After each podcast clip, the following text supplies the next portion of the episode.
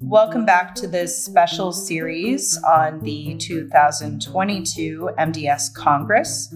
I'm Sarah Schaefer with the Yale School of Medicine, and I'm here with Alberto Espay, professor of neurology at the University of Cincinnati and co chair of the Functional Movement Disorder Study Group with Tereza Serranová.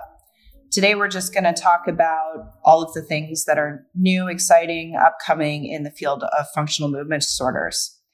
So, Dr. Espay, just to start, why don't you tell us about the Functional Movement Disorder Study Group and the kinds of things that you guys are working on? Well, thank you, Sarah. I'm happy to be with you. The study group now is one that finally reconvened for the first time in person here in lovely Madrid. What we have been developing a lot of our effort, investing a lot of our efforts into is trying to get to what might turn to be the first outcome measures study that the NIH might fund. This is in response to an RFA by the National Institutes of Health through the NINDS. And we think we have, through the study group and the resources connected to it, a group of committed people to helping us develop an outcome measure that will be more specific for FND that could be versatile, used according to different phenotypes, and eventually very useful for trials. This is part, in fact, of an effort the NIH is undertaking to help the FND field be trial ready. So that's uh, one of the areas that we are investing quite a bit of time and energies into. And then the other study group is interested in the development of biomarkers for FND. And that is an area that's difficult because that would require a separate type of investment also ideally from the NIH. So there is some work in a piecemeal fashion with a really rather limited budgets trying to get to do genetic studies in a biorepository that at the moment is being run at few centers, not yet quite as universal as we think it would be important for us to do, but moving in that direction. Those both sound like really exciting things to look forward to. I know in my own practice, FMD treatment is so tailored towards functional epilepsy and it's just sort of adapted to movement disorders and being able to measure outcomes, I'm sure would move the needle in terms of finding treatment strategies that are effective for this particular population of FND patients. So tell me about some of the research that you've been following in FND over the past year and things that you're looking forward to. Yeah, so I think probably the most uh, exciting change has been the blurring of the functional organic dichotomy or the boundary we think was neatly separating these two entities. And in fact, we're at a point where we're recognizing that what isn't functional is not necessarily organic. As such functional disorders are organic themselves. And what has become quite apparent is that there are those who present with a functional phenotype that go on to develop another neurological disorder. And the most poignant of those examples is the one that relates to those patients that develop functional tremor and go on to develop Parkinson's disease. We initially thought this was rather diagnostic inaccuracy in terms of defining functional tremor perhaps inappropriately patients that in fact had a Parkinsonian tremor. And in reality, this was an appropriate diagnosis.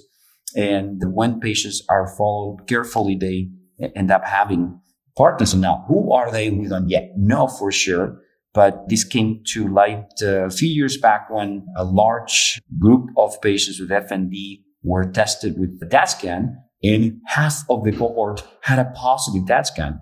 We were quite surprised by that data. We did not think, as the authors reported then, that it was an issue that related to poor diagnostic accuracy. We figured something else was happening there.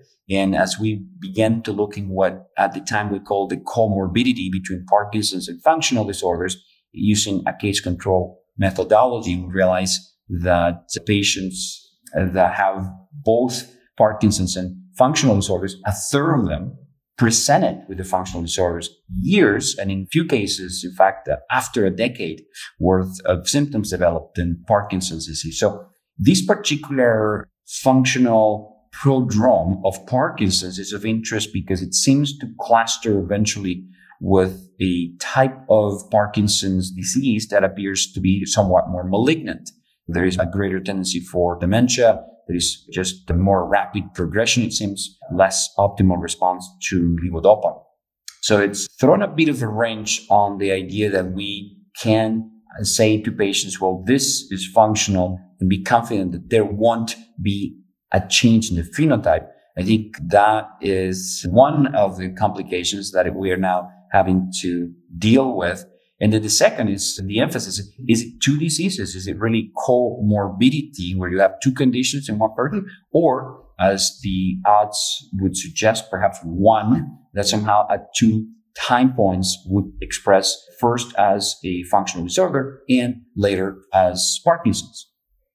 I had no idea. That is extremely interesting. a way to muddy the waters. exactly. No, I wish our patients were to read the, our textbooks that indicate that functional disorders are in this separate category compared to Parkinson's. But uh, no, it's uh, so interesting. So I think in the future, we will have to be mindful of that. I also think that, and this is something that was discussed at the Functional Neurological Disorders Society Congress that took place uh, in Boston, that there may be some degree of functionalness in our patients. And I think viewed in that perspective is not black or white, is you have functional or not, but rather, is there any degree of a functionalness that might be expressed in a variety of patients? And perhaps if we look into it, maybe when we've coming back to Parkinson's, for instance, think of individuals that have certain responses. We've used the term functional overlay that maybe is as if this may be part of the spectrum of many neurological disorders. And because we're aiming for a clear black or white world, we might not really be yet prepared to speak in terms of shades of gray. But in the future, perhaps we will be able to be more comfortable attributing a percentage of the phenotype of any of the neurological conditions to perhaps a functional component, whatever we might end up calling it. Perhaps at that time, even functional itself will be differently referred to, and then the other percentage to whatever that disorder may be. So I think that made more sense in reality, in general, when we speak of comorbidities, is because we have different labels for phenotypes. But chances are people don't have two, three, four diseases just because in reality, the odds are much more likely that they have a molecular biological disruption or abnormality that, that creates a phenotype that is diverse enough that by virtue of our current classification scheme, we just think of them as separate diseases. So that probably is something that the study of functional neurological disorders might end up helping us revisit our nosology widely. Thank you for that very insightful overview. My pleasure, Sarah. It's been great to be with you.